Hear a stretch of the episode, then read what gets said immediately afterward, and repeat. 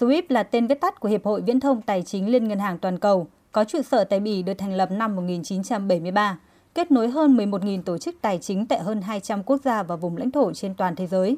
Đây là một hệ thống nhắn tin an toàn giúp thực hiện nhanh chóng các giao dịch xuyên biên giới.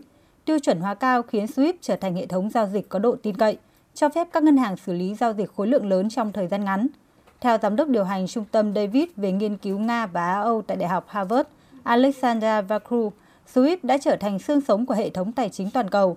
Năm 2020 có khoảng 38 triệu tin nhắn được truyền qua nền tảng SWIFT.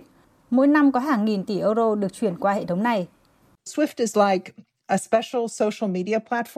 Swift giống như một nền tảng truyền thông xã hội đặc biệt để các ngân hàng nói chuyện với nhau. Swift không di chuyển tiền, nhưng nó di chuyển thông tin về tiền.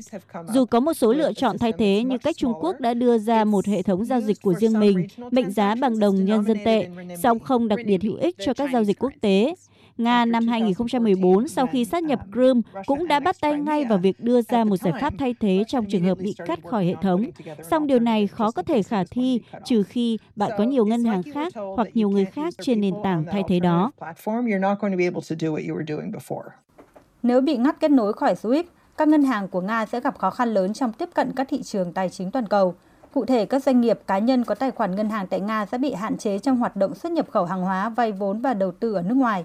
Hiện có khoảng 300 ngân hàng định chế tài chính của Nga sử dụng nghiệp vụ thanh toán chuyển tiền liên ngân hàng qua hệ thống SWIFT. Trên thực tế, Nga không phải là nước đầu tiên phải hứng chịu đòn trừng phạt này. Năm 2019, một số ngân hàng của Iran đã bị ngắt khỏi SWIFT sau khi chính quyền Tổng thống Donald Trump áp đặt trừng phạt chống Tehran và trước đó là hồi năm 2021. Ước tính lệnh trừng phạt này đã khiến Iran mất gần 50% doanh thu xuất khẩu và 30% giá trị trao đổi ngoại thương. Tuy nhiên, đối với Nga, việc loại nước này ra khỏi SWIFT lại là lựa chọn cực chẳng đã, bởi không chỉ nền kinh tế Nga chịu ảnh hưởng tiêu cực, mà Mỹ và châu Âu cũng phải gánh thiệt hại, khiến các chủ nợ khó khăn hơn trong việc thu lại tiền. Mỹ và Đức có nhiều thiệt hại nhất nếu Nga bị ngắt khỏi kết nối, bởi vì ngân hàng của họ là những người sử dụng SWIFT thường xuyên nhất để kết nối giao dịch với các ngân hàng Nga. Đây cũng là lý do khiến nhiều nước châu Âu không ủng hộ áp đặt biện pháp này.